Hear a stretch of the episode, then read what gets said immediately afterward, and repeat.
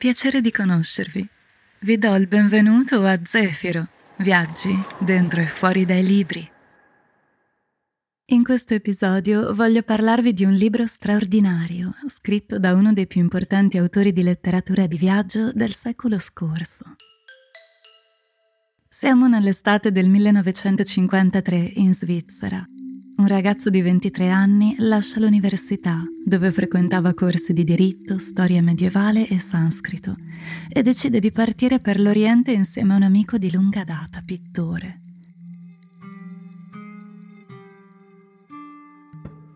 I due cominciano una vera e propria odissea che li porterà dalla Jugoslavia all'Afghanistan, passando per la Turchia, l'Iran e il Pakistan.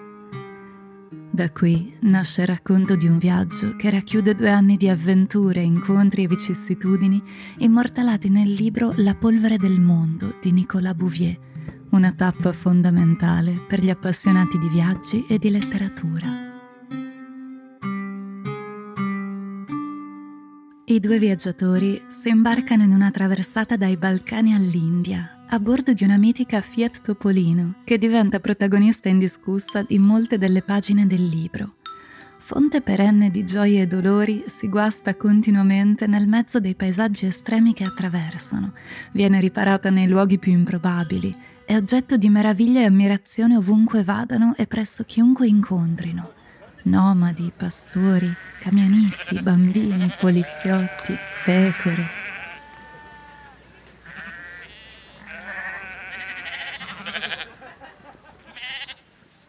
L'autore parte da Ginevra e come prima tappa si dirige verso i Balcani, dove l'aspetta l'amico pittore Thierry Vernet.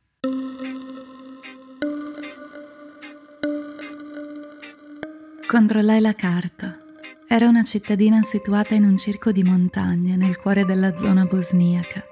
Da lì lui contava di risalire verso Belgrado, dove l'associazione dei pittori serbi lo invitava a fare una mostra. Avrei dovuto raggiungerlo lì negli ultimi giorni di luglio con il bagaglio e la vecchia Fiat che avevamo rimesso a posto per continuare verso la Turchia, l'Iran, l'India e forse ancora più in là. Avevamo davanti a noi due anni e soldi per quattro mesi. Il programma era vago, ma in casi simili l'importante è partire.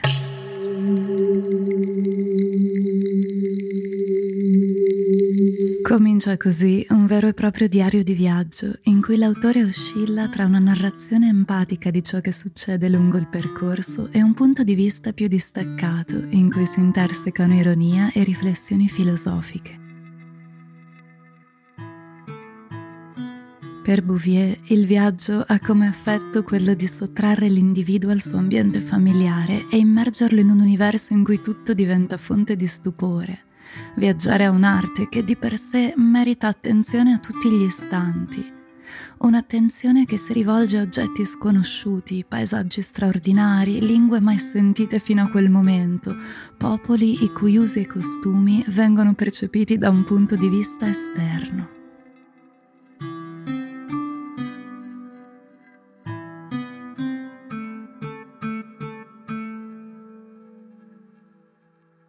Accompagnato dal canto del motore, dallo scorrere del paesaggio, il fluire del viaggio vi penetra quasi e vi schiarisce la mente. Idee che ospitavate senza ragione vi lasciano, altre invece si adattano e si abituano a voi come pietre nel letto di un torrente. Nessun bisogno di intervenire, la strada lavora per voi e si potrebbe desiderare che essa si allunghi in tal modo dispensatrice dei suoi buoni uffici, non solo fino all'estremità dell'India, ma ancora più in là, fino alla morte.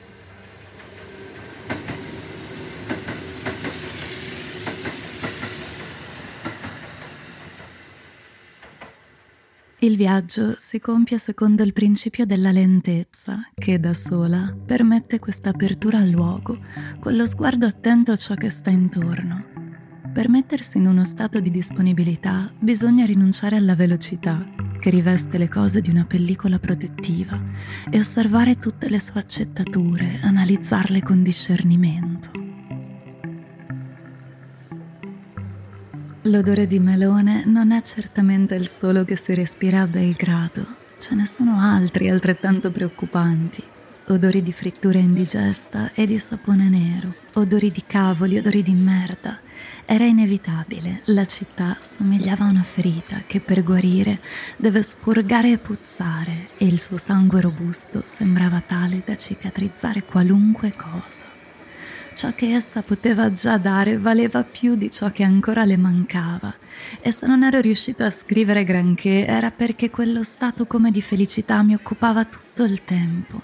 Comunque, non siamo noi i giudici del nostro tempo perduto. I due viaggiatori alternano agli spostamenti in macchina dei soggiorni più o meno lunghi in luoghi precisi, dove si dedicano a lunghe deambulazioni a piedi, oppure a trascorrere i mesi invernali, come a Tabriz, nell'Azerbaigian iraniano, dove la vita scorre lenta e il freddo non dà tregua.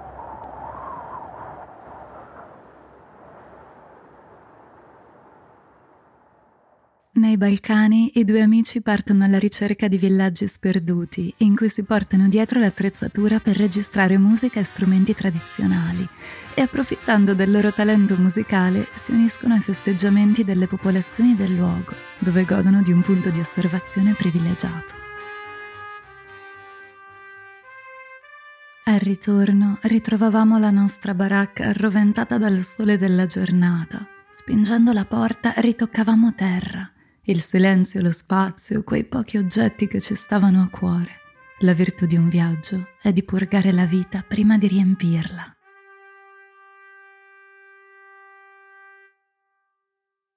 Per vivere i due si arrabattano come possono, danno corsi di francese, cercano disperatamente di vendere articoli e quadri, si arrangiano in tutti i modi affrontando momenti e situazioni in cui nulla è dato per scontato, tantomeno la loro sopravvivenza.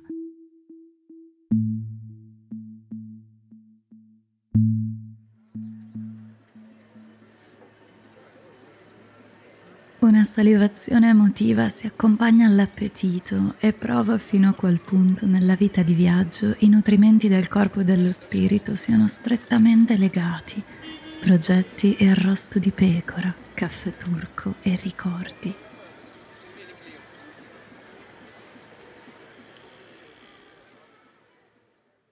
E proprio nell'estrema Turchia, a due passi dalla frontiera iraniana, si ascolta l'acqua bollire sul fornellino al riparo di una ruota. Addossati a una collina si guardano le stelle, i movimenti vaghi della terra che se ne va verso il Caucaso, gli occhi fosforescenti delle volpi.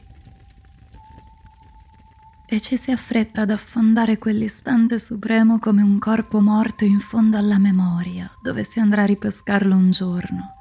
Ci si stiracchia, si fa qualche passo, pesando meno di un chilo, e la parola felicità pare troppo scarna e particolare per descrivere ciò che vi succede.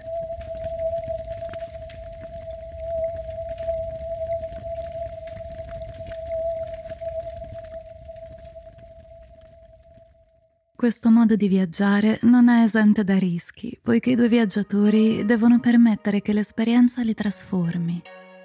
Il viaggio è inteso come una fuga in avanti, dove bisogna saper lasciare indietro i propri punti di riferimento familiari per affacciarsi sull'alterità, ovvero assentarsi in qualche modo a se stessi, per meglio accogliere ciò che è altro da sé.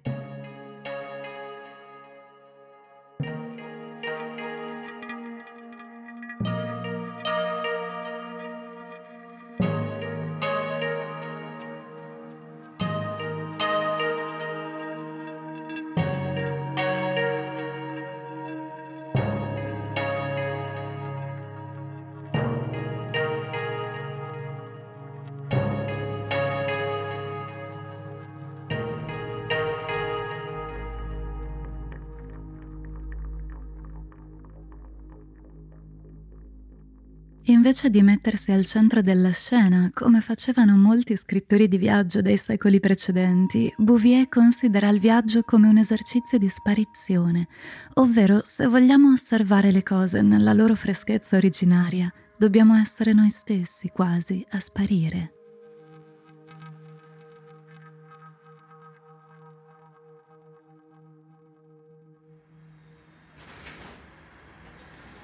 Luoghi come Belgrado, con il greve odore dell'olio dei tram della sera, gremiti di operai dagli occhi vuoti, gli zingari di Serbia, le loro canzoni che narrano piccoli furti, magri colpi di fortuna, luna d'inverno e pancia vuota. La Grecia, dove il blu, colore dei Balcani, passa da una tonalità un po' sorda a un blu marino di un'intensa gaiezza che agisce sui nervi come caffeina e dove il ritmo delle conversazioni si velocizza improvvisamente. Istanbul, dove la vecchia misteriosa Wanda, padrona di un alberghetto, si mette improvvisamente a parlare in polacco, senza più rivolgersi ai viaggiatori, ma a una di quelle ombre antichissime, care, perdute, che accompagnano le persone anziane in esilio.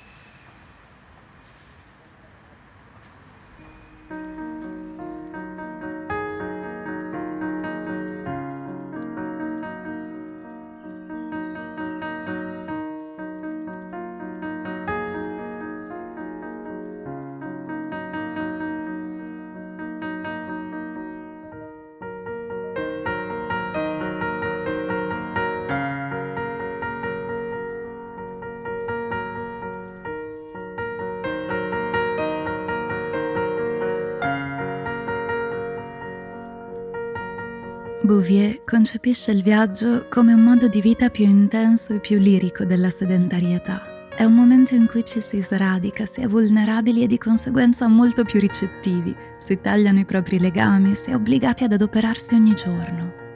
Il viaggio è il luogo ideale per mettersi a punto, ovvero fare esperienza delle cose in relazione a se stessi e non in relazione all'ambiente a cui siamo abituati o all'ambito che ci determina.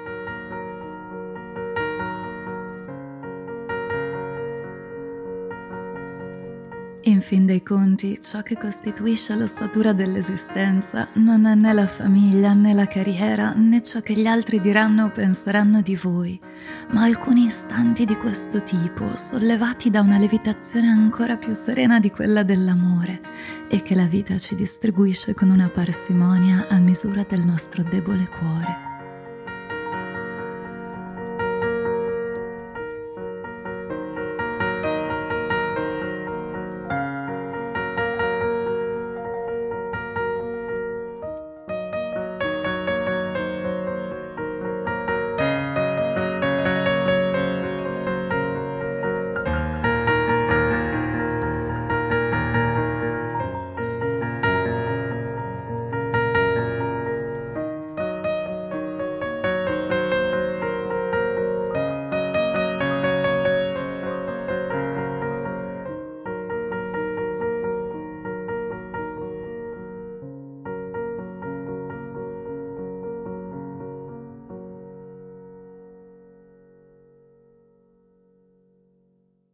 Quando ci troviamo in una situazione che ci rende vulnerabili, come un viaggio di questo tipo, ci mettiamo nella condizione di comprendere gli altri condividendo la loro vita.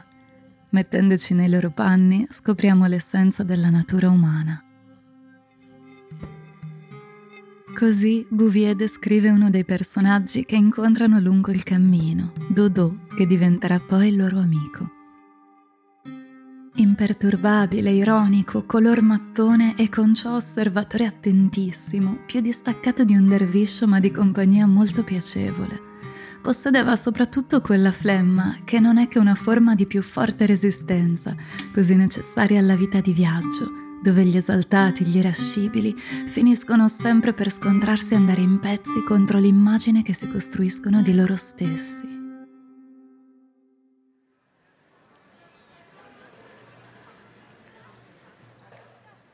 Ed ecco momenti del racconto che rimangono per sempre impressi, come la perdita degli appunti di viaggio dell'autore, gettati nell'immondizia da un cameriere e di cui Bouvier trova solo alcuni frammenti sparpagliati in una discarica.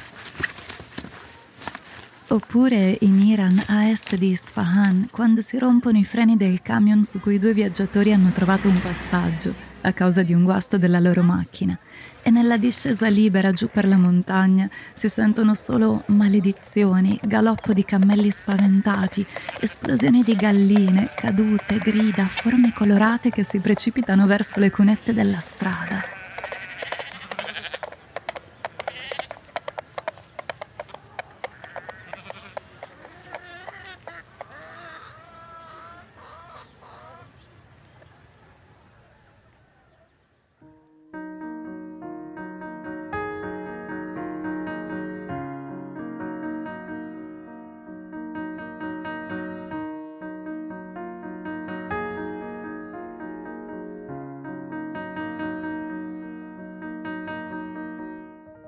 Dice Paolo Rumiz parlando di questo libro, l'istinto di partire, ho avuto più volte modo di rendermene conto, è qualcosa a cui ci si arrende, come davanti alla vita. Si sognano mete fino a quando l'inquietudine migratoria si impossessa di noi allo stesso modo delle oche quando è tempo di migrare. E si va, basta un pretesto. Ma solo quando si smette di aggrapparsi a miserabili tabelle di marcia l'avventura comincia. Da quel momento il mondo ti viene incontro.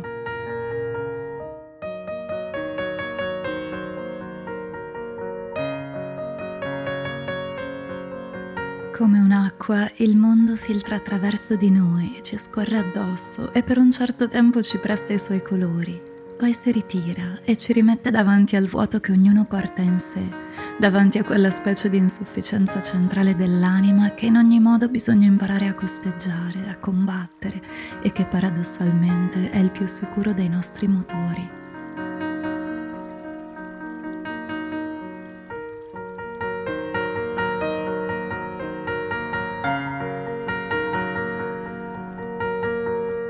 Hai sete e trovi qualcuno che ti tende una borraccia o un grappolo d'uva. Perdi l'orientamento ed ecco un ragazzino sbucato dal nulla che ti indica la strada. Andare, incontrare, condividere. In un viaggiatore la maturità arriva quando la meta passa in secondo piano.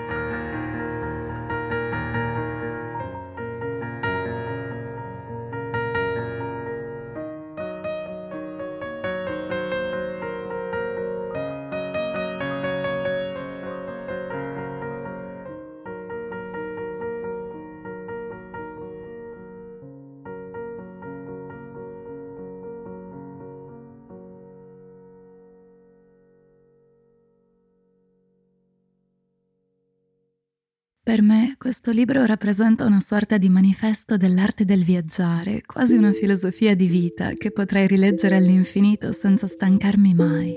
Il motivo? Credo che Bouvier sia uno dei pochissimi autori che conosco in grado di esprimere in modo così accurato e allo stesso tempo minimalista l'origine di quel fuoco interiore che spinge l'essere umano a spostarsi alla scoperta di ciò che è altro da sé, a trasformarsi grazie a questa sua curiosità intrinseca, a ritornare verso il suo sé più autentico.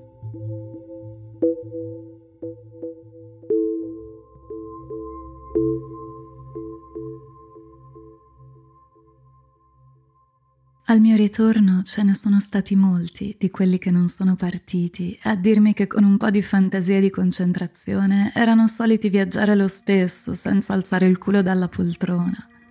Gli credo volentieri, sono dei forti, ma io no. Io ho troppo bisogno di questo concreto punto d'appoggio che è lo spostamento nello spazio del resto, fortuna che il mondo si estende per i deboli e li soccorre, quando poi esso, come certe sere sulla strada di Macedonia, si riassume nella luna a sinistra, la corrente argentata della Morava a destra e la prospettiva di scovare dietro l'orizzonte un villaggio dove vivere nelle prossime tre settimane, sono ben lieto di non poterne fare a meno.